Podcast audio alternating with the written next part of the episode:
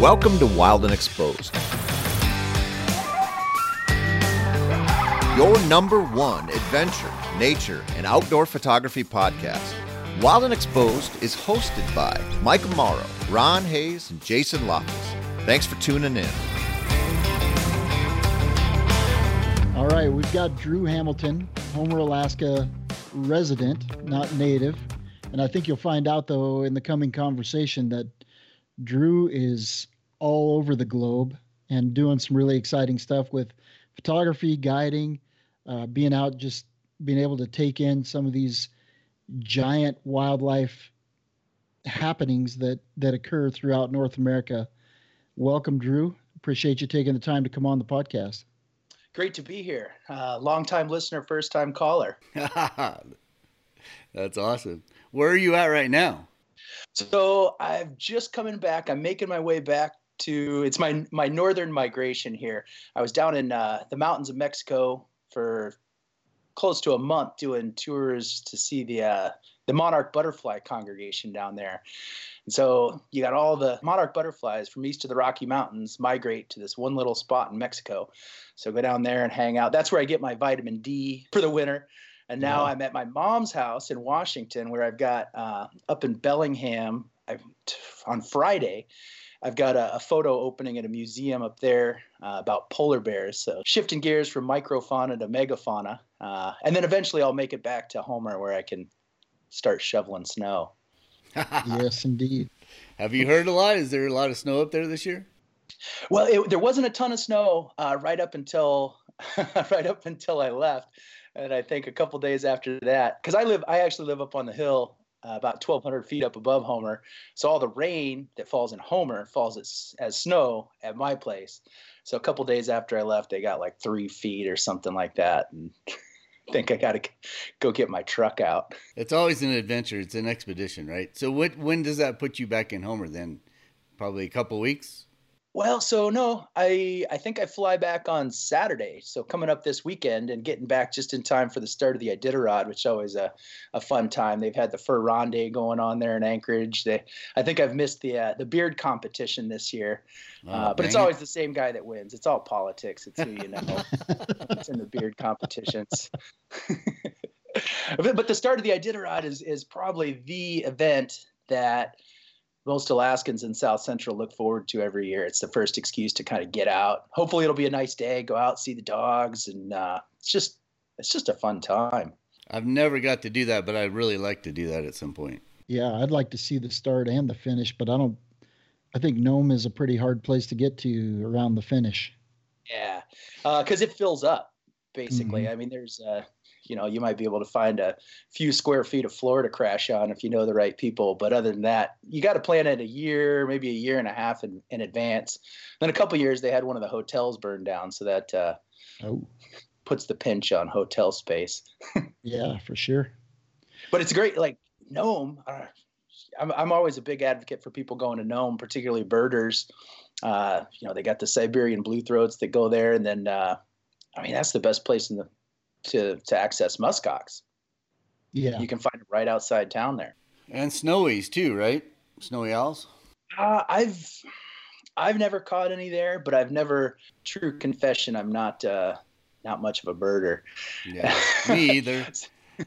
but I've always heard that it's a good place in the in the spring, early summer, and you you can find some nesting snowies up there that would make perfect sense. Like you look at the environment, like it, it seems like it would be perfect for them, but uh, I have trouble making it past the muskox. Right. Yeah, for sure. So, Drew, give us a little bit of background on just exactly who you are. How'd you get point where you were photographing wildlife? Is that something that you grew up doing? Well, so I grew up in Iowa, of all places, right, right in the middle of Iowa, and my parents owned a small town newspaper.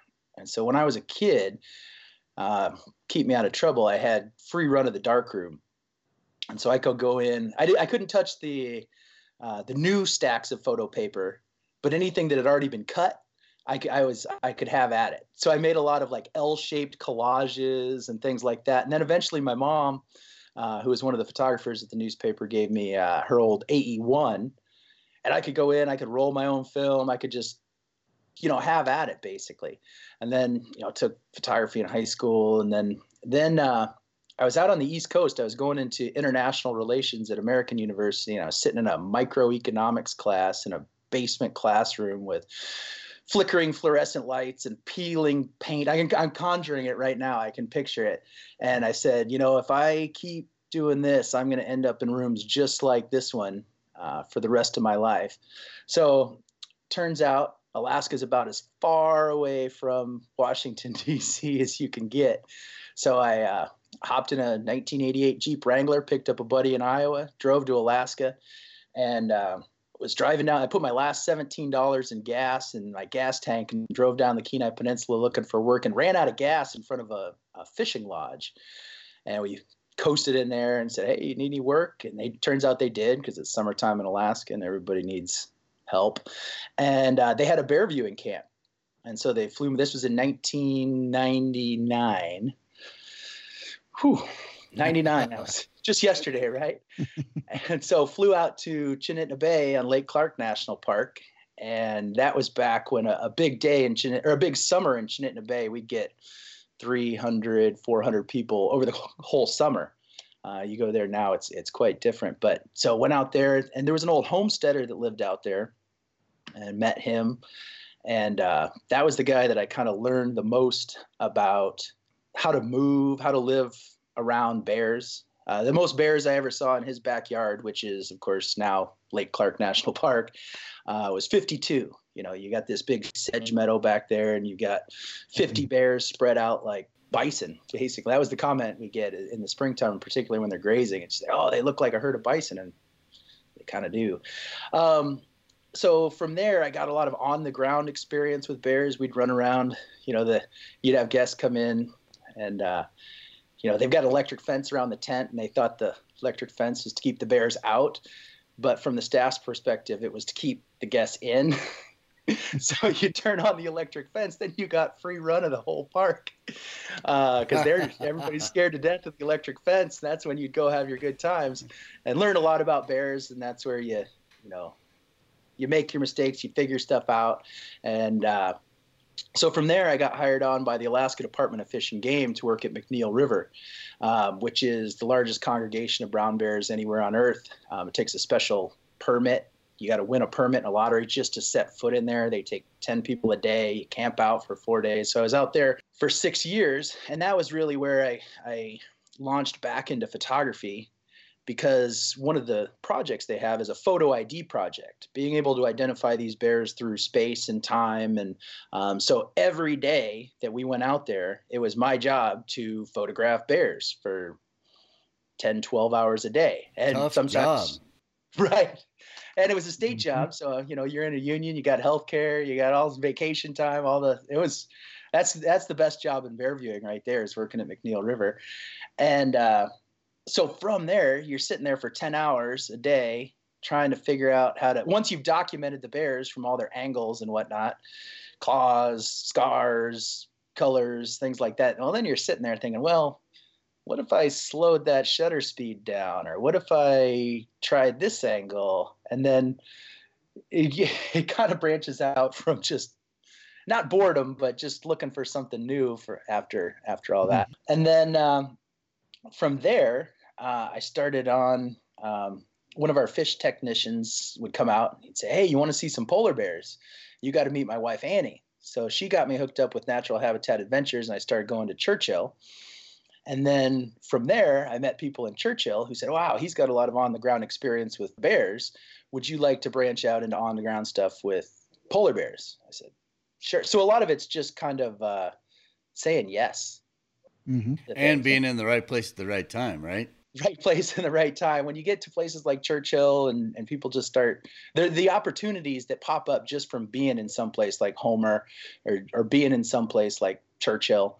Um, it's pretty mind blowing some of the stuff that uh, people ask you to do. Yeah, I mean that sounds like a pretty awesome. That's a great story. That's a good Alaska story too, right? I mean, running out, going up there with no money, running out of gas, ending up right there. What's the guy's name that was the first ranger at at McNeil? Is it Larry Aumiller? Larry Aumiller, yeah. Did you read his? well, I'm sure you've read his book. The one I just picked it up last year in Seward.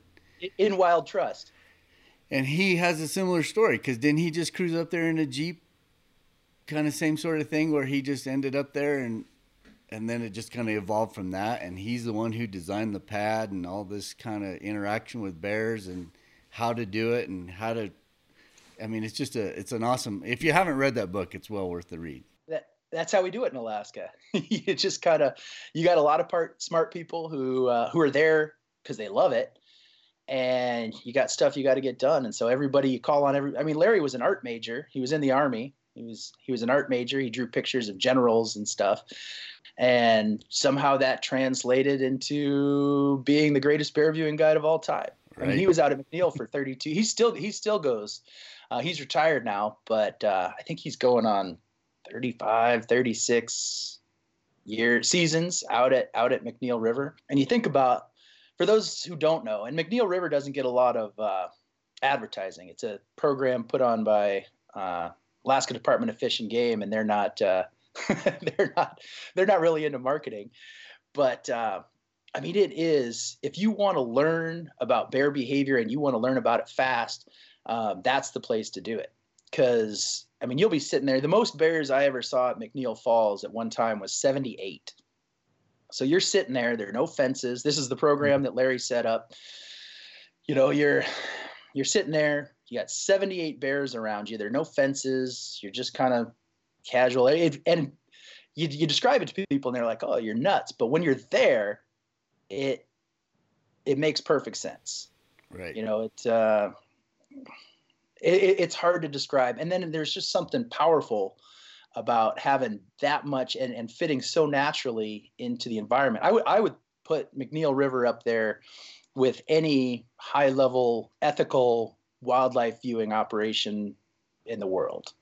Like it is, in a lot of ways, it's the most protected parcel of non-military land in the state of Alaska, just because it is so the human behavior is so tightly regulated. And I mean, you you start to you see all these behaviors, but you see them stacked on top of one another. And, you know, over the course of the day, I think the most bears we saw in a day was somewhere north of 100. And, uh, yeah, it's, it's, it's a crash course in bear behavior for sure. You said something earlier um, when you were going through your history when you first met that old timer in Lake Clark, and you said something about learning what not to do. Um, you know, after you turn on the electric fence and everybody's behind the fence, and then you're out there. There, I mean, it's not like you're out there running away from bears. You're just learning how to interact with these bears, and maybe you can describe some of that. I try to explain this all the time to people where, you know, you show them a picture and you're, I don't know, 20, 30 yards away from a grizzly bear or a brown bear, and everybody's like, "Oh my god!" And you're, you know, I, I'm, it's just so hard to convey that it's no danger. There's this symbiotic relationship that is it's uh what's the word? It's just hard to describe. It's hard to yeah, describe. especially yeah. when you're talking to people that photograph in yellowstone and the lower 48 being around those bears is a little bit different. Yeah Whereas, it's definitely a do not try this at home right. scenario. And and really it comes back to when you watch bears interact with each other and you realize that that they're excellent communicators they will tell you exactly what is on their mind. And there's nothing ambiguous about it like they're upfront. And it's it's being able to decipher in an effective way because because they only speak bear so they have uh, you know maybe five words and so much of it is contextual. And being able to identify situations um, that you either need to be careful with or just remove yourself from. Uh, like if two bears are about to get in a fight, uh, you don't want to be anywhere near that. You're going to start giving them a little more, giving them a little more space. It's it's about reading bear behavior and giving them what they want, whether it's space, whether it's if. I mean, it, it sounds unless you have experience doing this, it sounds kind of weird, but um, um, sometimes they are looking for proximity. Um, it's a behavior called refuging. You frequently see it with with moms and cubs. Like we've had um, mother bears will stash their cubs at our feet while they go fish, and it's because the human behavior to them is more predictable. So they know we're not going to mess with their cubs, but they also know that no other bear is going to come through us. We're, we're basically a, a, a human shield to them, and it's it's a relationship that's built over time. Um, you know, you don't you you wouldn't let that situation come happen to a with a bear that you are just meeting for the first time. Say, um, that's something that you get with experience and like you've you've uh, for example you know because they they know individual humans uh, and the perfect example is out at mcneil river uh, where i had been i was there for six years and my boss tom griffin who's another legendary bear viewing guide um, had been there for 20 years at that point you know he he worked with larry and and and then i i was the new guy at that point. point and there was this older dominant female uh, that uh, called Waterfalls, and she's been she was in the Disney Bears movie. She's she's turned up in a lot of publications, and with Tom, like I'd go out with Tom, but if Tom was there, she would roll right in front of you, pull your feet in. Here she comes. She's just going straight line through. But if if if it was me or if Tom wasn't there, she would still do similar behaviors, but she would just do it a little further away kind of thing. So she's like, oh, checking us out. Oh, Tom's not there. I'll just take a little bit wider route. And it's not that we were interfering. I mean, she was still going right by. It's just a matter of of her comfort level with the uh, uh, with the, the the makeup of the people that were there. And if you've seen it once, you've seen it a thousand times. You could have a highly habituated bear that's going to walk by you, and that's when Murphy's law dictates that somebody sneezes or you know somebody hits the zipper on their on their jacket and that bear's like oh wait no i'll just go a, a little bit a little bit further away. So it really is more about managing people and you want them to be able to behave in that specific way that is going to be non-impactful to the bears at all. You want them to be as natural as possible and that's where you get the best photographs is you'll get the very natural you know you can still get the eyes but they're not necessarily looking at you. They're they're completely immersed in you know they're focused on the fish. They're not looking at the people they're looking at the fish and that's that's the natural moment that that i like my guests to be able to capture um, rather than having the bear just you know staring you down or or you know because when they're the bear's looking at you that means there's a photographer in the the area. Mm-hmm. but I, I strive to capture those moments where it's it's it's just more more natural like you're not even there really. I think that the the people management comment is probably the biggest issue that a guide would have to deal with but it's also the biggest issue that you know for instance the park service has to deal with. A lot of the policies that are coming down in parks in the lower 48 are they're not necessarily due to what is stated you know we we want to save the alpine um, flora, but really it's hey, let's keep people in one area so we don't just destroy the whole mountain. And you know, so the people management thing goes with uh, the wildlife. It goes with you know just park policies, park you know areas in the park, keeping people away from cliffs where they're going to try to take the the ultimate selfie and end up falling off the back. I mean, you hear that more and more these days. It's we've got to get this selfie. So people management is probably the biggest thing that they deal with. And as a guide, I would imagine that, you know, it's probably a lot easier to learn bear behavior than it is to predict how your uh, your customers are are going to behave themselves. Well, and, and then it's also a new twist. It was real nice being out at McNeil River because you're the only folks for you know 200 square miles because you got the permit mm-hmm. to go mm-hmm. in there.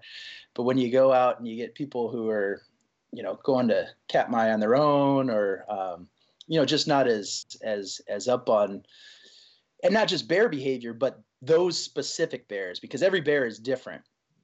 And so, like for example, we were on this. I was doing a trip for Natural Habitat, and they've got a boat that cruises up and down the the Katmai coast, and we are in this bay. It was just north of Geographic. Uh, we were one bay up, and uh, we're sitting there, and this mom and two cubs, two spring cubs, so the little ones, super cute, super tolerant. Uh, we're sitting there watching her, and some other photographers moved in, and she went upstream. And so the other group was like, "All right, we're going to charge up there," and they went following her and you know going up and and if you'd been there and and been paying attention to the dynamic in the area, you realize that you know two bends up is where that big male's been hanging out. And I said, well, we're just going to sit here because she's going to be back in 15 minutes because she's going to run into that guy and bounce right back to us. And then sure enough, you know, they, the group followed her up 15 minutes. Here she comes. She comes wandering back, and we're already in position to get the shot of her with her cubs fishing in this pool. So, like, it's it's all about understanding the bears in the area, understanding the behavior, and then um, preaching the mantra of patience. And so by hard charging and following her up there, they didn't get anything. Whereas if you just sit in one spot, if that's the worst thing that happens is you get to sit along the side of a river for an extra mm-hmm. hour, like hey, you're doing all right. Um, but it's it's it's putting all these things together and then already being in position when she gets in. So it's always harder. You can't get into position if she's already there you can't get in there without set, upsetting something right? Your your your space bubble is going to bump into hers. There's going to be an unnatural interaction for a period. But if you're already sitting there and she can just roll in and say yep okay that's true. They're cool. Then she just rolls in natural as can be and no big deal. I think that's something that needs to be I mean, I don't think you can talk about it enough. The the patience aspect of what we do, and I know everybody that is out there photographing wants that shot, right? And you're you're striving so hard to get that one shot that that you're proud of, or that you can put on a wall, or that you can show somebody. And it, if you're patient, it'll oftentimes I find so I shoot a ton of video, and I can't run around. I don't. I, it's hard to chase. I, in fact, I don't ever. You know, I just I'll look at a situation, depending on whatever the species is, and you try to set up and predict, oh, this might happen if everything is left alone and this animal's let to be doing whatever it's doing. My guess is this is what's going to happen, and nine times out of ten, it happens. And you're speaking to that exactly. It's and with you knowing having that knowledge of a bigger bear, then you know that that situation and it's it's hard because you got all these photographers that are sitting with you saying come on drew what are you doing? But in, in reality you're teaching that lesson that is so important for everybody to learn. Just have a little patience and if you just give them their space you're probably going to get that shot. Plus get way more shots because you'll have that animal being in a natural state doing whatever it's doing that you're trying to get an image of. And you can also compose your your backdrop like you you've got that time to to set up and be emotionally prepared for what you hope is going to happen. You know, good photos aren't taken; they're made. Mm-hmm. Like if, if you if you do your your due diligence and you put in your patience and craft that image before the subject is there, it's you're just waiting for the talent basically. You're, you're the production crew, and then the talent rolls in, and boom, you're all set up. Just that easy. And really, the best uh, you know that you're talking about the preserve you know that i had two guys on a camping trip out there this year. It was we were out there with graham purdy and dave sanford two amazing photographers hard hard working like you get out in the field with these guys and they put you through your paces. And we'd go out there and we basically sat in the exact same spot for a week. Like we, we, we went in and i had done some advanced scouting and i came in that first day and i said okay guys here's what i think and they picked which of those ideas they liked. And frankly you don't leave until you get that. Yeah we were, we were in basically one spot for a week. We did hide under some alders once to get out of the sun because it was so hot in alaska last summer. It's crazy right? I try to tell people that all the time now. You know we were out of katmai one year and it was 100 degrees and there were no alders and we were setting up our tripods and putting our coats over our tripods and trying to lay in that shade. But no, and I think you chose that. I mean, you gave them the option. You create. You guys are creating that shot. You're making that shot, and that is so important. I think people would be so much more happy getting that kind of a shot than having the butt of an animal walking away, or you know, an animal that is startled, or an animal that just really doesn't know. Hey, there's ten people here, and I just don't know. I think I'm just gonna go this way, and and nobody gets a shot at that point. Yeah, well, and and a lot of it's karma too. I'm a firm believer in karma. Like the more respectful you are, the more efforts you make to not necessarily blend into your environment, but to match your energy to the environment that's around the wildlife responds well to that just because they that's those are the things that they're they're sensitive to and um, it just it, it pays dividends in the end mm-hmm. and long lenses help too talking about long lenses and we always like to talk with everybody everybody we talk to with we like to highlight some of their equipment not that it matters but what are you using these days and what what do you feel like is the best kit for going out and doing this bear stuff? Well, so I fully recognize that my needs as a guide are completely different because when I'm carrying my kit, I uh, I also have to have bear deterrence. I also have to have first aid kit. I also have to have emergency clothing. I also have that, and that that adds up fast. And so I switched over to a micro four thirds system uh, four or five years ago. Uh, I saw folks doing it like Eric Rock and uh, Justin Gibson and folks like that that I was working with at the time. And I'm lugging my stuff and and they've just got this little you know little setup. So i've gone through a few different versions over the years and when i go out on any given day i uh, i only bring one lens and whatever lens i have i need to make that work. Um, and so my go-to setup right now is the Olympus EM1X um, with the, their 300 millimeter f4. So it's a 2x crop, so that's getting you out at 600 millimeters. And and I've kind of learned that when a bear fills a frame at 600 millimeters, I should be working. that's time for me anyway to put the camera down and. Uh, and it is it is limiting, but I've really enjoyed shooting with kind of that semi-fast prime because it, it does force you to be creative with shots. And, and i know ron and i had had some discussions about stitching photos in the past mm-hmm. and, and my my love of stitching photos uh, kind of comes from my only zoom is my feet and if you can't move your feet you need to stitch them and so when i sat down and said okay here are the things i need. I need portability. Like right now my two bodies and my entire lens kit from 14 millimeters to 8 all the way up to I can go up to 1200 millimeters handheld with their stabilization system. But it all fits in the overhead compartment on a 737. Like that's that for me, when you make a list of everything you actually need, for me, the Olympus system is what shook out. When I go do Aurora trips, because I've led a bunch of Aurora trips over the years, I did get a Sony uh, A7S 2 just because I wanted to do video of the aurora. That's what I was going to ask. Are you doing any video? Um, I do. Ironically, a lot of my income comes from viral video, uh, but I don't shoot that much video. I have the the ability to, but I don't. I don't really have an outlet for it. I don't feel because the the conservation work I've been, you know, now about half my time is, is devoted to volunteer conservation work, and I think managing viral videos and things like that takes time that I just don't I just don't have right now. Well, that's a that's a fun system to have, and and using that Sony with the Aurora is that the best camera out there at the moment for that sort of thing? I don't know anything about it. I well, it's it's that it's the S two, which they've been teasing the S three for too long now. Frankly, Sony, if you're listening, come on. But it's a, it's about the I best found, low light setup you can get, isn't it?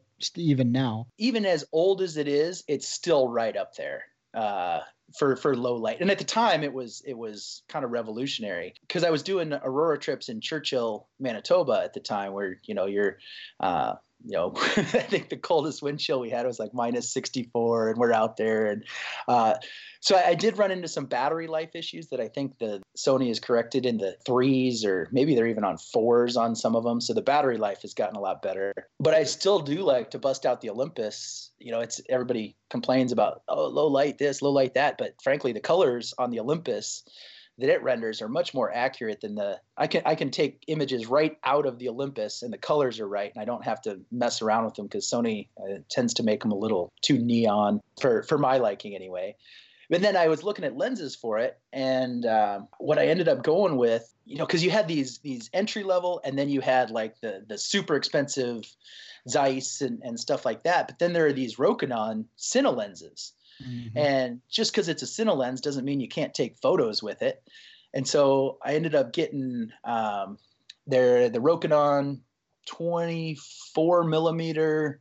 I think it's like a T15 and then I also have their 15 or 16 to 8 i think so i have one cine lens for the sony and then i have one regular and it's all manual anyway so right and then i've got my my sony all rigged up that really it's just a couple buttons like i don't have any because because battery issues are important. So no no lights no screens. You i hit two buttons.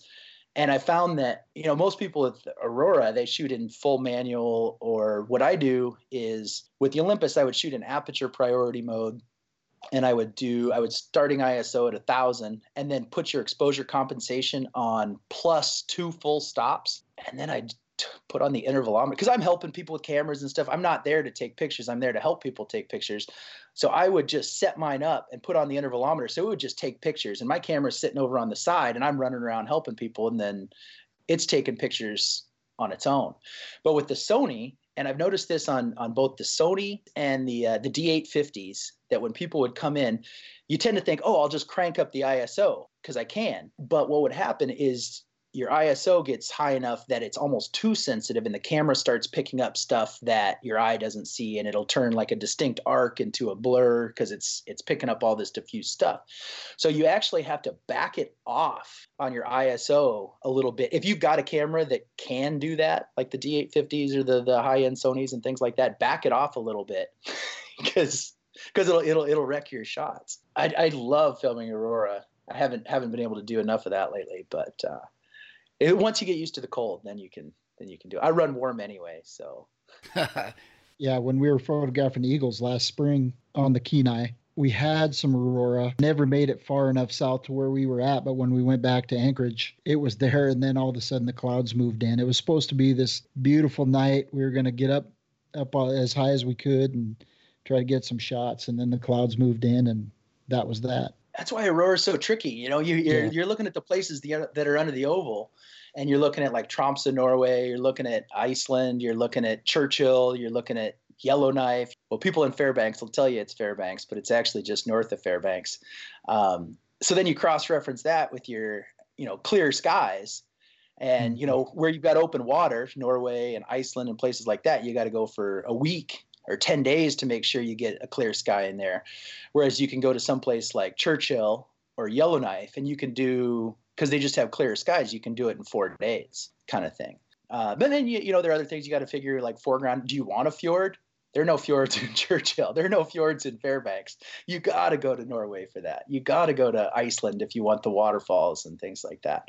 So it's it's it's it's make a list. Making a list on your on your photographic expeditions and saying just saying, well, what do I actually want. And when, like with cameras, like if, I think a lot of people just want to reserve the right to shoot a basketball game at night or something like these far end of camera capabilities. And when you sit down and think about it, you really don't need all those bells and whistles because it's it's really a professional camera is whatever camera is in the hands of a professional and they should be able to make make that work. That's very well said. And we've talked about each of us taking some lower end kind of consumer models out and getting images with with those cameras just to demonstrate that you know it's not necessarily the camera in your hand that makes the shot but the knowledge that you've got in your head. And that was very well said. I like the way you said that. Professional camera is the one that's in the hands of the professional. Well my iphone says pro on it too so the only thing I had to add to that uh, Aurora conversation was it seemed like whenever I'd photograph Aurora, it would be in Denali, and we would be in like September. And the hardest thing is is waking up to check the skies throughout the night, especially since you've been going all day. You know, you've been looking for sheep or caribou, or, and you're just running on empty already. And then you're trying to wake up like every hour to check to see if it's clear. Number one, and then if you got Aurora going on number two, when I went to Churchill, that was a whole different ballgame. You're going dur- during polar bear season, gets dark early. I mean, the aurora can pop out at like seven o'clock at night, and it's like this is awesome because you can actually get some cool shots, and you're not running your tank to the complete empty. You go out and do your aurora, and you're back in bed by like nine o'clock or whatever, whatever the situation is. So, what you said about coming up with your schedule or what you're after, that is going to dictate where you have to go because we were using that old plane, that wrecked plane, and yeah, the uh, Miss Piggy. And we were using those uh, the cemetery out there. We did some out there, so that was kind of cool. It was something different, but you're not getting nature as much as you're just getting objects that were with the aurora. Well, and what so what Churchill's got for foreground elements is well those rocks. Well, crashed airplane. Um, I've hiked out. There's a shipwreck. Uh, the MV Ithaca out there. That that that was a fun. We had a birthday party out there one year where we hiked out and um, like everything just came together. We'd hiked out there. Somebody brought cupcakes. By the time we got there, the cupcakes were frozen solid. So you're trying to, you know, gnaw on this jerky like cupcake. But then it was one of those Aurora shows, and with Aurora, you know, people always say, "Oh, the camera catches more than your eye."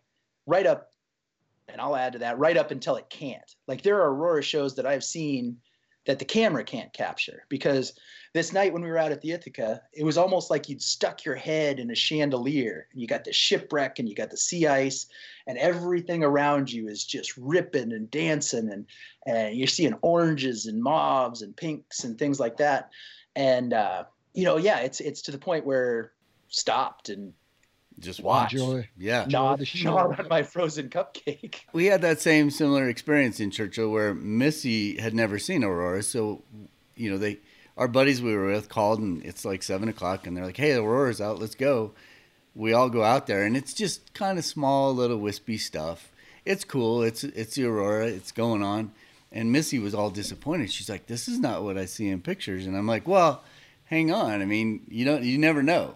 Go with the flow and let's see what happens and then out of nowhere it just fires up. And it was that situation where just so much going on and they're whipping through the sky and doing all this stuff. And at that point she was just totally blown away. In denali a lot of times it's just that oh so slight you know aurora that is just pretty predominantly green and you just don't get all those colors. It's still cool to see but once you've seen the other end of the spectrum it's it's mind-blowing. Well and then denali i had so something that's on my radar. Uh, my buddy Justin Gibson and I are trying to set up a trip up to the, you know, the Sheldon Chalet. Yep. Up on Denali. Yep. Doing a Aurora trip there. One of my buddies did that. He was on. He camped on the Ruth Glacier. You know, have you heard of Kennan Ward? Yeah. From the old days, I don't. I think he does a lot of video. I don't hear much from him anymore. But he, early on, back in the film days, he was going up solo doing Aurora up there, and it was pretty spectacular. But it's that deal where you got to spend ten days and hope the weather's with you. And, but he was able to get some stuff. So as long as you're dressed for it, though, that's the uh... yeah. If you're prepared for it, you can make it happen. Yeah. Actually, while we're on the topic of Churchill, you know the the brown bears is what you kind of cut your teeth on, right? In mm-hmm. Alaska, and then you ended up going up and guiding with the polar bears. What was the biggest differences that you saw between the two species and and having to uh, to kind of step up your game there? Well, in terms of going up to see the uh, the polar bears, it's just kind of I just like to point this out that uh, Homer is at 59 degrees north. Churchill is at 58 degrees north. Mm-hmm. So I actually have to go south to see polar bears, and it just kind of is this mind twist thing. And and I do like to point it out to folks in Churchill uh, you know, they've got this great northern attitude that I love, and I, I fit in well with it. But I always kind of just stick it out there that hey, I love coming down here to see your polar bears. Um, but in terms of the differences, on some level, uh, polar bears are a lot more subtle with their communication. You know, Churchill's had that congregation. It's a loose congregation, but you know, bears congregate on the shores there for decades now, so they they have a bit more. Uh, I would say, advanced communication system because they're used to interacting with one another. So they have to have a communication system in place. Uh, but it is much more subtle. You have to watch them closer to picking up what they're laying down, basically. And with the brown bears, like you're seeing them at their peak. right? You're seeing when you go see brown bears fishing, say in Alaska or out at Katmai Preserve, like they're business oriented at that point. They have a job to do. When you go watch polar bears, they're they're not. They're bored out of their minds. Like they're they're mm. waiting they're waiting for the ice. And so they you know they'll check anything out. They've got they've got a day to fill. They've got a week to fill before that ice comes in. And so they're just trying not to burn too many calories and and make it until the, the sea ice shows up. So um, they're quieter. It's it's in terms of the like actual communication, it's almost like uh, like brown bears speak Spanish and polar bears speak Portuguese. like there there there are some some subtle differences in there that you do pick up on. And one of the things, um, given my experience at McNeil River and being so close to that many bears communicating all at one time, is I would like to. I've been to Kaktovik. I went and spent a month up in Kaktovik uh, a couple years ago. Three, I don't know. Time flies. Whenever that was, and uh, you know the the goal there is to see them on the whale you know, because mm-hmm. the villagers bring in a whale and, and then the polar bears clean up the rest. And the villagers got the whale the day after I left. So oh, gotcha. one of the reasons I wanted to see how those bears communicate in congregation. And an intriguing thing up there is then the grizzly bears will roll in. And so you've got you know these 1200 pound male polar bears getting along just fine on this on this whale carcass. And then you've got a barren ground a 300 pound barren ground grizzly that rolls in just like a cannonball full of teeth and claws. And you've got these polar bears falling all over themselves to get out of the way. And it really you know it, it just drives home that with, with with the bears and how they interact with one another it is all about attitude. One of the talks i give is about rank and hierarchy in bears and just looking at how the biggest bears, you know, you see a big giant bear, and they're all bigger than we are, right? So any bear qualifies as a big bear. Mm-hmm. But when you see a truly large bear, it doesn't necessarily mean that it's the alpha bear or the most dominant bear in the area because they're all individual personalities. And so you've got, uh, I think one of the biggest bears I've ever seen at McNeil River. Um, he was a mellow. He didn't like to fight he and as a consequence, he lived nearly 30 years, but he was huge. Whereas some of those scrapper bears, like a smaller bear, might be the alpha just because he's big on attitude. And can you roll in there and have and bend other bears to your will without getting your butt kicked? Because mm-hmm. the, the the thing is, you can go try to push the other bears around, but there's there's always a bigger bear. Right now, you have a couple of projects going on. First of all, uh, Dawn Wilson, who's been on the podcast, you know, in a couple different capacities, and you guys did a book together. Tell us a little bit about that project. Well, uh, so that project kind of stems from the the Pebble Mine fight, which we'll talk a little bit uh, more about here in a little bit. And Dawn and I were talking. We met at McNeil River when she came out, and kept in touch via social media and it's so easy to keep in touch with these with people these days. And i'd always admired her work uh, in the lower 48 and she's the you know the queen of elk. You know she just does some some amazing stuff down there. And she comes to alaska quite frequently and and does mm-hmm. stuff on the on the alaska peninsula and wanted to get involved with some conservation efforts in a fight specifically against the pebble mine. And we were kind of looking at our portfolios and said hey between us um, we've got a pretty comprehensive look at the the Alaska Peninsula. And she's got kind of the North Lake Clark um, National Park area. She's got McNeil River, and I've got a lot of the Katmai Park and Preserve and McNeil Refuge and some of the other. Um, obscure state lands in between and so we just thought it would be really cool to put together a book that shows one all these different bears and highlights how different these bears are and then highlights the variety of terrain and photographic opportunity that's available on the Alaska Peninsula. Because I think people say, "Oh, I'm going to Alaska to shoot uh, pictures of, of, of brown bears," and you've got a lot of choices. really mm-hmm. like like you could if you if you were shopping around for for a place that you wanted to go see brown bears in Alaska, you could get this book and flip through and say, "Oh, I like what they do in the Katmai Preserve or I like what they do at McNeil River or I like Katmai." And choose your destination based on on the types of images that are that are coming out. And it's it's just been it's been one it's been fun going back through the old portfolio and and saying, "Oh, yeah, I remember that day." I'm supposed to be pulling out photos for it, and then you go down the rabbit hole and say, "Oh, remember that? That was fun. Oh, remember that? Oh, that was a good day. That was yeah." and then and then you come across the pictures that that Dawn and I were out together, and just looking at how you captured the scene differently. It's it's kind of an intriguing collaborative process. And so proceeds uh, from the book, um, a portion of every sale does go to uh, a nonprofit I run called Friends of McNeil River, um, which McNeil River we've mentioned a few times is one of the best places in the world to see brown bears. Uh, but it's currently under threat. They want to put a there's a there's a mine over on the other side of the mountains called the Pebble Mine, which is we've been fighting this mine for 20 years, and and now it's come to a new phase. It's not permitted yet, but it's currently in the hands of the Army Corps of Engineers and the Environmental Protection Agency on whether they issue permits for it. But they want to put uh, a road that goes uh, right through the best bear habitat in the world. They want to put uh, a port and a power plant, a power plant big enough that it would power the city of Anchorage.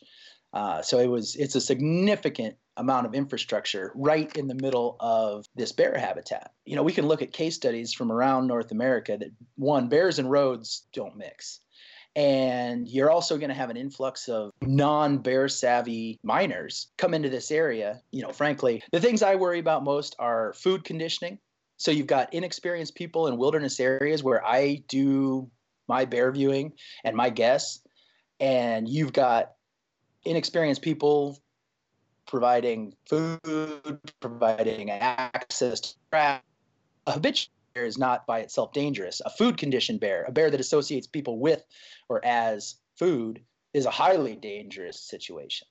So one, they're putting my uh, my livelihood and my guests and our safety at risk. And then the frank the fact that they're not doing their their due diligence on the science involved with this whole project. So, you know, between the mine, between the road, and between the uh, the port, technically that should be three that's three huge mega projects that should be their own environmental impact state well the current administration has rolled all of them into one and then fast tracked it so they they shortened public comment period. They've uh, they've designed their studies about bears. Uh, so this is a new component and they said well we really only need to study bears three miles from the affected areas.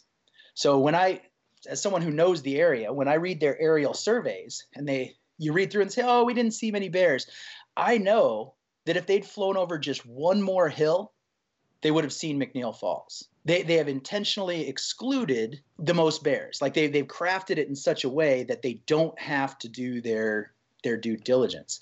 And it will have huge impacts on the bear viewing industry. We, we've commissioned a, for 20 years, this fight's been revolved around the, uh, the sockeye fishery in Bristol Bay, which is the last intact sockeye salmon fishery in the world. 60 plus million fish a year come back. It supports 1.5 billion dollars a year, or it brings in 1.5 billion dollars a year, 14,000 jobs, and you want to put a copper mine, the not just a copper mine, the biggest copper mine in the world right at the headwaters of the Bristol Bay fishery. Bristol Bay shouldn't be unique. Bristol Bay, that type of fishery used to, everywhere from the Sacramento River all the way up used to have stuff like this. And what makes it unique is it's the last. And, you know, what's lost in this too, I think, is the scale. You know, people say, oh, it's just another mine in Alaska. This is the largest copper mine in the world, where if you took all the mines in Alaska and you put them all in, in one place, this mine would be eight times larger, and it's in a remote area. And so there are power issues, there are water issues. It will turn the Alaska Peninsula and all this pristine wilderness and sockeye fishery runs and natural bear habitat and all that. It's going to turn it into a mining district. And it's a sulfide mine. So the, just the act of digging a hole introduces things to the air that creates sulfuric acid. And so you're going to have to maintain this forever. Like this is this is the Superfund site in waiting. Like we will be paying for this for years and years and years, well, well beyond our time. Like this, this is a forever. There's no going back from this. Mm-hmm. And you've already got this that produces billions of dollars. And if you just leave it alone, just leave it alone. It's just that easy. Well, and it's it's the battle's been won so many times, and it just keeps coming back, right? It just won't stop. And Isn't it a Canadian company even that is who's the group that owns this? It's it is a, it is a Canadian company, uh, Northern Dynasty Minerals out of Vancouver, and really uh, most of the big mining companies aren't American anymore. Like, and this this company or this company has they're small. They're a prospecting company. They go in and they find uh, deposits, and then they they bring in larger partners. And if you look at the history of this project, um, some of the biggest mining companies in the world have come and gone through this. Like Rio Tinto, for example, huge mining company. When they backed out of the project, they uh, they released a statement saying it's too risky. They didn't they didn't categorize that risk whether it was environmental risk or business risk. Plus it's a remote area. To get your money back out of it uh, it just doesn't it doesn't pencil out. Like there there are technologies in their in their statement. They say oh we're going to do this. We we but we'll invent that technology. We're not a, we don't want to be a guinea pig here. Like we want yeah we don't even want to talk about it. Right. It don't, don't even want it to get that far. Tell me if isn't there another project too that's near Lake Clark that is a mine? Yes. And does these are these are they married in any way or are these two completely separate projects? It is is this one kind of interconnected crappy political mess. So um, let's see, there's the Johnson Tract in Lake Clark National Park, and yes. it goes back to before Lake Clark was a national park. So it goes back to the Alaska Native Claims Settlement Act, which is where now, we've definitely taken a turn. We're no longer talking about. That's fine. I think it's important history. to talk about this stuff, and people need to know. So, when they were building the pipeline, there was a, a, deal that went all the way up to Congress, and it was the Alaska Native Claims Settlement Act. So, in exchange for roughly a billion dollars and uh, roughly nine percent of the total area of the state of Alaska, the natives, could, which the natives could pick, they created native corporations. So we don't we don't have traditional reservations like you'd have in the lower 48. There's one or two but most of them are native lands owned by native corporations that are divided up regionally and then there's another one for uh, unlanded natives. But so when they were picking the land one of the native corporations picked the johnson tract specifically for its mineral riches right? And then after that lake clark national park popped up around it. So you've got this inholding in the park that is basically mineral rich and it was it was being pushed like they they wanted to the the current administration is friendly to to projects like this, and it would require a road, it would require all this infrastructure, and it would basically disrupt um, goings on in the park. Um, it has kind of fallen to a lower priority because the guy that was pushing it has now been installed as the uh, commissioner of the Department of Environmental uh, Conservation in Alaska, which is now being head headed by a mining guy basically. Like it's it's it's corruption all the way to the top. Is that at the state level or is that at the federal? That's level? at the state. That's that's at the state level. But at the federal level, so the under the previous administration, the EPA, at the request of local tribes in the area, did an analysis of the Pebble mine, and said no, it cannot coexist safely with the fishery that's there that already generates billions of dollars. And so when the administrations changed, and Scott Pruitt was installed in his high level position. There was a meeting between uh, the Pebble folks and him, and him, and basically said, not only is it back on, it's fast track, and we're going to try and ram this thing through in the next four years, come hell or high water. And so we're going to disregard science. We're going to um, we're di- going to disregard the voice of the people. Uh, I've said I don't know how many hours of public testimony I've sat through, uh, but it, it, shakes down to about 80% of Alaskans are opposed to this project. And we're, we're, we're, Alaskans. We're not opposed to development. We get we get our money from the oil industry. Like mm-hmm. we're we are not opposed to. I, I listen to these public comments, and you get up and and you talk. You got your three minutes, and then the guy after you gets up there, and he's a crusty Alaskan dude. He gets up there in his bunny boots and his coveralls and his you know dirty hat, and he says I've been an Alaskan for 40 years, or you know, fill in the high number there. And he says, I'm not opposed to development, but I am opposed to this project, and here's why. And it's usually revolving around fisheries. It's usually Alaskan identity, identity, native cultures. Like this, this is a direct threat to the Alaskan way of life. And we've got other mines that are, you know, smaller and and less of a footprint, But this, the scale of this project is unprecedented in human history. And the fact that it would go in under my watch is is not something I'm comfortable with. And so I've I've really tried to back away from guiding. Like I can't do those long boat trips anymore. I need to have email and things like that. And I'm trying to position myself as more the uh, the the sharp pointy end of the conservation stick right now. And i'm going to be going to i've got my nonprofit friends of mcneil river and we're partnered with world wildlife fund and uh, uh, national parks conservation association and cook inlet keeper and and the list goes on and on and on. And uh, we're actually we're, we're going to Washington D.C. at the beginning of next month. We've already got meetings set up with Lisa Murkowski and Dan Sullivan, the senators from Alaska, already, and also looking to meet up with folks like Lindsey Graham and, and some of the power players in the Senate. It's going to be my job to go in and point out from from a bear perspective because we're we're a relatively small cog in this wheel, but you know if you look at the the bear viewing industry in South Central Alaska, we we generate about 500 jobs we generate about $40 million a year, and about 79% of that $40 million stays in South Central Alaska. You know, this is this is Alaskans making money for Alaskans. This is the stuff that gets spent on groceries. This is the stuff that gets spent on home improvements.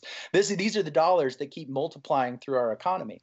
And if you look at Homer, for example, we are I don't mean to brag, but we are the halibut capital of the world. It says it right on the sign self-proclaimed halibut capital of the world. If you look at the visitor's guide from 1980, it's got a giant halibut on it.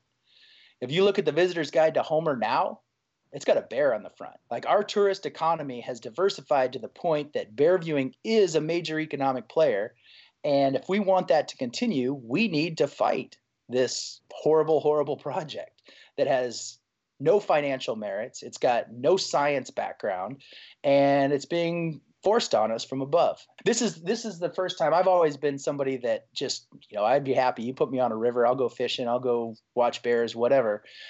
But now I feel that there's a direct threat to the places I love and one and two to my my livelihood. And it's really been I, I I'm more active on Instagram than any other social media, but um the, like the the support we've gotten is pretty remarkable. People from all walks of life. I, I was just chatting with uh, there's a kid on Instagram, Tony Morrison. Uh, he takes some great great photos. But I got an email from him or a message on Instagram saying, "Hey, I just contacted my legislators and told them all about Pebble Mine." Like, heck yeah! Like that's what it takes. The more people that that that realize that this is a threat, and then, I mean, I don't have to tell you guys, but uh, picture says a thousand words. Like the photos that people get on the Alaska Peninsula of bears, things like that. Like those are the the testament. Those are the things that are that are going to win this fight. And that's the role of uh, photographers in conservation is spreading the word. You don't have to give away your secret spots, but you know, paint that broad picture that this place is worth saving. So to all the listeners, if watching bears on the Alaska Peninsula is on your bucket list, and may you never reach the end of your bucket list. May it just go in endlessly. But if that's a priority for you, you you can't just sit back and you you need to fight to save this. Yeah, you know, I, Wyoming is a lot like Alaska in that that's where people make their livelihood, right? The vast majority of people in in my part of the state are involved in natural resource development, either oil, coal, but it's responsible natural resources development. There's there are studies done. There are exceptions to where they can and can't work. Let's just, for instance, paint this into the lower 48 picture and say that, you know, the, the Grand Teton held the biggest copper deposit in the lower hmm. 48. Would we allow would we allow someone to come in and develop a mine in Grand Teton National Park? And I think when you know people are are more familiar with the Tetons, and I don't think anybody would stand for that. There are places in this country that just need to stay wild, and I think that you know the McNeil River and that that whole ecosystem on the peninsula is one of those places. I mean, this isn't the only. You know, we talked to Garrett Vinn. He discussed another project with us uh, a little bit further out toward the Aleutians, and there are just places that need to stay wild. And the uh, ecotourism industry, I would think, would be an impetus for legislators to maintain that. And I hope that that's the case. And that's, you know, I don't I don't want to turn this into a downer issue of wild and exposed. We've had some fun talking about bears, but I do think people need to be educated, and that's I'm glad we got into this discussion for that reason because I think people need to be educated as to what's going on and and how it's happening, not just that it's happening. So I agree 100% on all that. What do people need to know? What can people so you said if somebody puts this on their bucket list and they never get to their bucket list, that's probably reality for a lot of people. But they still have a passion for just knowing that this wild exists, right? There's got to be something in everybody's psyche that has got to know that we can't just destroy everything on this planet, hopefully. What can people that may never ever touch foot, never ever see a brown bear out there, what can they do or how I guess how do they educate themselves? And then what are those action steps? Is there something that's tangible? I mean, because I think a lot of people look at something like that and they're like, oh man, I, I'm just one person. I can't do any good. I'm not going to make a difference. And then nothing gets done, right? What What's out there that we can put out there as a little roadmap or a little guide to say, if you just did this, this, and this, it would speak volumes to this audience? Well, so thanks for asking. if you go to friendsofmcneilriver.org, and you click on the Pebble Mine navigational tab, um, there are a few things you can list on there. First off, uh, kind of the, the fun thing you can do is I created a social media guide uh, for people who want to become involved. Whether or not you have your own pictures of brown bears from the Alaska Peninsula. It's got a list of hashtags and places where you can look to find more imagery of the Alaska Peninsula and these bears specifically. Um, it's also got on there um, how do you contact the U.S. Senator from Alaska, Lisa Murkowski? And it, it's not just Lisa because a lot of times, she, like if you're emailing her, she just takes emails from Alaskans. But this is still a federal issue because it's it's currently um, up until the middle of summer. It's it's in the hands of the Army Corps of Engineers. And so you can currently write to your own legislators. You can write to, if you've got a, a House member that's on the uh, Infrastructure and Transportation Committee, um, or just your senator in general, say, hey, this is something that is going through the Army Corps right now, and I don't like it. And even if they don't have a direct tie, like my goal is is to put it on everybody's radar in the federal government. I want everybody in the federal government to know that something shady is going on and this is not going to stand. And so you can contact my legislature, you can contact your legislature, uh, legislators. Uh, on a federal level, and then there are, there are certain organizations that you can sign up. You can either go to the the defendbristolbay.org, um, and we'll have all this in the show notes for people. They don't need to frantically scribble this down. Um, defendbristolbay.org and you can sign up for the mailing list just because it's it's one of those things that like right now we're trying to stop the federal permit. Well if they get the federal permit then they've got to get 17 state permits. And so the things that i am going to ask people to do are going to change over time. If you'd asked me that question a year ago i would have said said comment to the Army Corps of Engineers. Now I say contact your legislature. Um, next week or next month, I'm going to say something different. And it, the system is set up like that to benefit Pebble. Like there is not just one thing you can do. And so you need to to follow the organizations. Follow, follow me on Instagram because I'm always when there's something new, it's it's going to be on there. And I look at we've got this kind of informal uh, group of, of photographers on, and and you know the the, th- the people that I uh, have reached out to through this fight, like the guy that really knocked it out of the the park with his blog post was Art Wolfe. You know, I got all the talking points to him, and frankly, check out Art Wolfe's blog post on this subject and he tells you contact Lisa Murkowski. He gives you all the the pertinence on everything, and because uh, Art's out there every year, he goes to Alaska and you see him running around, running around in the well, walking around in the preserve. Right. Uh, this group of folks on on Instagram that uh, here when the the Army Corps is going to release their environmental impact statement in hopefully June, a lot more. You go watch like Brad Joseph's video. He's big. He's a video guy. He's got all sorts of epic bear fights and stuff on there. And uh, Dawn Wilson, you know, she's going to be posting stuff. And we're going to we have uh, Greg Piper, Fiona Nixon, just all these people with these these fantastic bear photos are going to be ramping up a bear campaign. So pay attention to it. We'll be we'll be given instruction whether it's contacts legislators, whether it's whatever whatever needs to be, whatever the next step, it will be apparent via that that Instagram channel or the friends of McNeilRiver.org. And that's that's one of the reasons we wanted to kind of have you it's it's kind of timely conversation people will have a couple weeks when they hear your story take some of those action steps that mike was talking about and we'll post links also on the show notes and some of the organizations that you were naming so they're you know they're easily discovered on you know just through a google search. Or like drew said you can find him on instagram and and maintain some updates.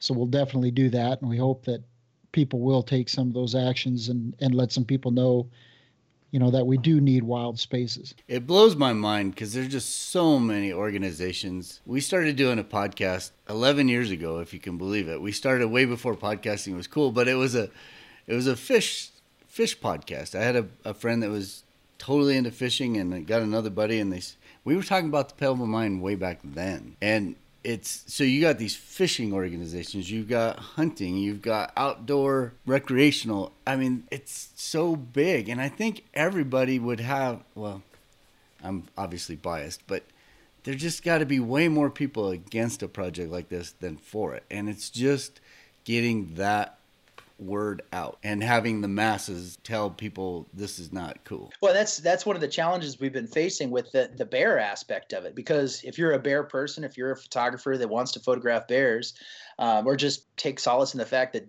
these wild places exist, this is this is a new aspect of it. For for 20 years, it, it was fish, fish, fish, fish, fish, because the mind was all this theoretical what if, what if, what if, and now that they've actually released their plan uh, air quotes for the folks listening in their cars.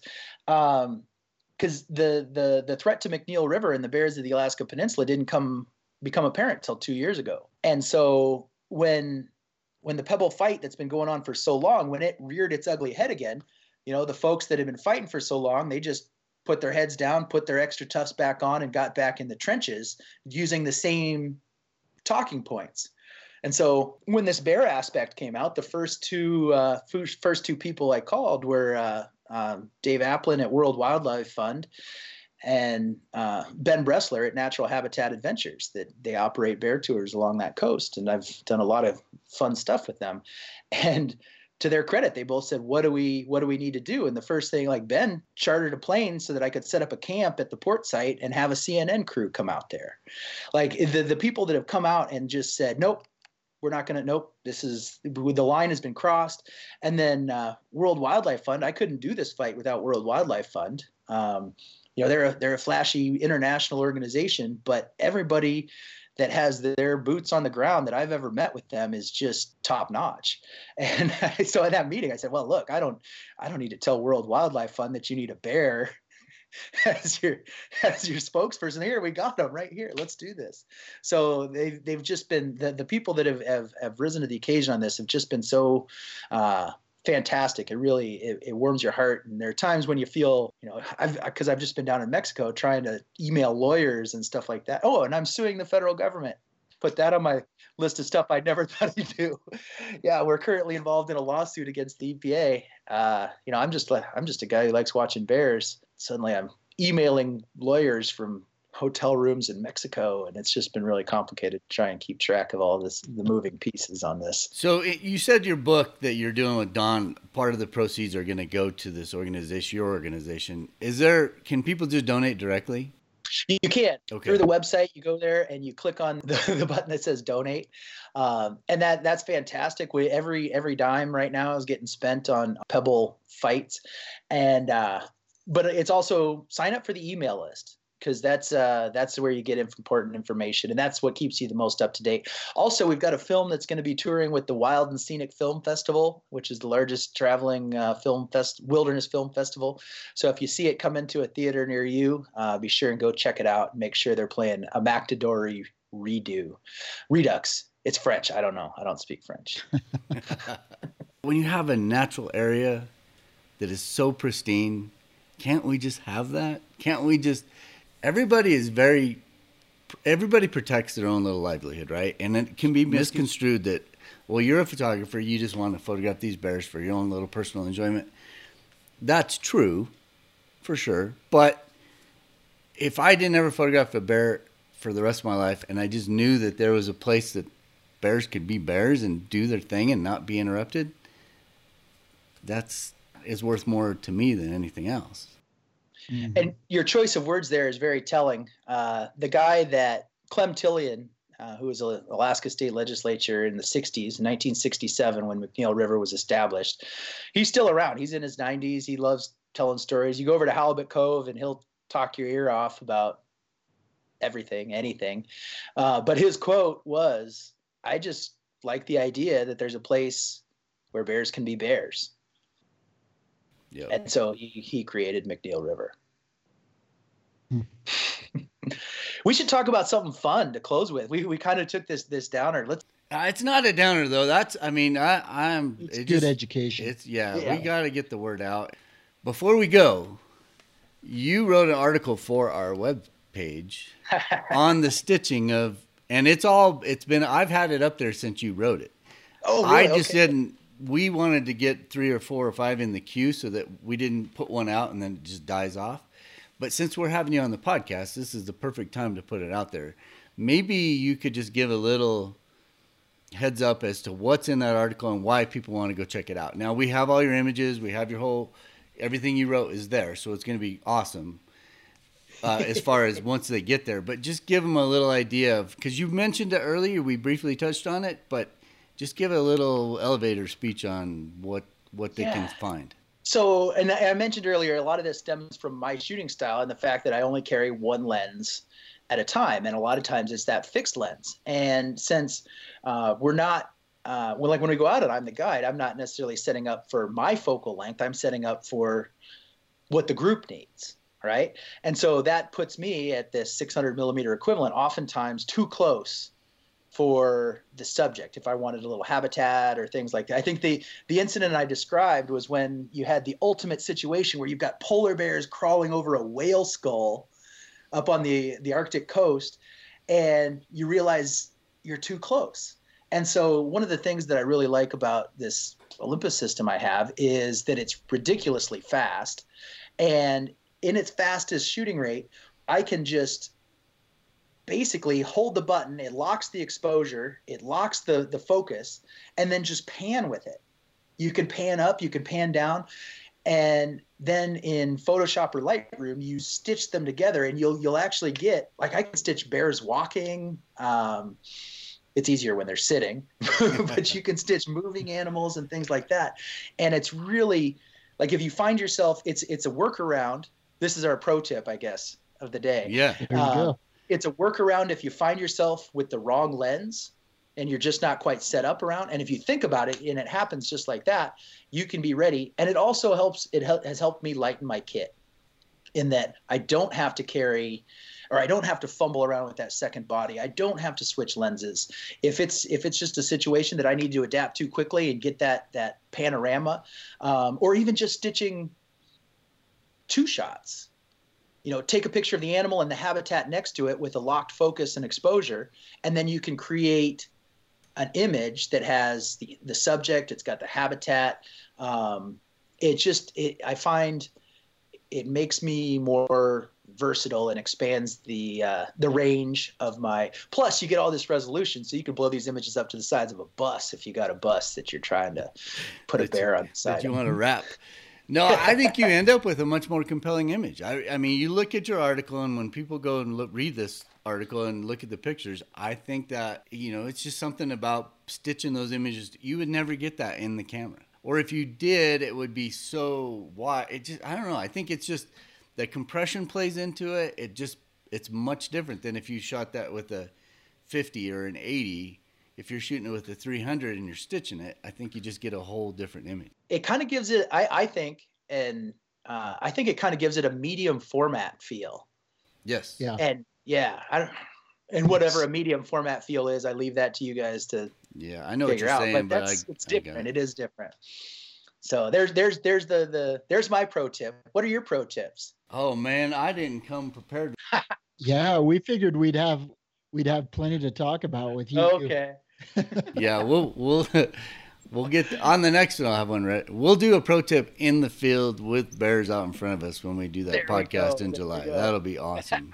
Because there's so many little things that you got to know when you're out there that you need to have or need to pay attention to. We can have a blast doing that. Maybe we could even get two podcasts while we're out there.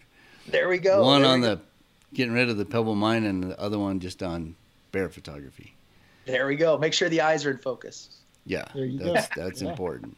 Little, Drew, before we let you go, can you give us your Instagram handle and then some of the other places people can find you on the internet? Yeah. Um, Drew HH on Instagram, drewhh.com on the World Wide Web. Um, and then my nonprofit is Friends of McNeil River, and that's friendsofmcneilriver.org. And uh, actually, just Googling Drew Hamilton, Alaska brown bear uh, pops up a bunch of the, the videos and the viral video we were talking about before. Everybody should watch it a bunch of times so I get a nickel. One last thing that we should throw in there too. If people wanted to go on a bear viewing trip with you, how do they do that? for for bear viewing for brown bear viewing um, it is uh, goseebears.com ak adventures you'll get uh, it's my partner dave bachrach and i uh, uh, ak adventures for polar bear adventures uh, it's discoverchurchill.com and so you'll you'll get to talk to my buddy alex devries in churchill and he's probably freezing his butt off watching aurora right now so he'll get back to you when he thaws out and then uh, the monarch butterflies is at nathab.com well, thank you so much for having me, guys, today. This is No, uh, thank and I listen to you guys all the time, and it is really it's just like sitting around with my buds, talking, talking cameras, talking bears. It's uh, it's really, really been a good time. yeah, it's always fun to dig into somebody else's world for a while. It takes me away from mine, which is at the moment not very exciting. Hmm. Well, come up to Alaska, catch catch some winter. Yeah, Always soon. gonna do it. Thanks, Drew. All right, talk to you guys later. You've been listening to the Wild and Exposed podcast. Thanks for tuning in. We got our windows down, driving down the 405, sing along to the gonna make it someday. Nothing's gonna get in our way. We will be the biggest band in town.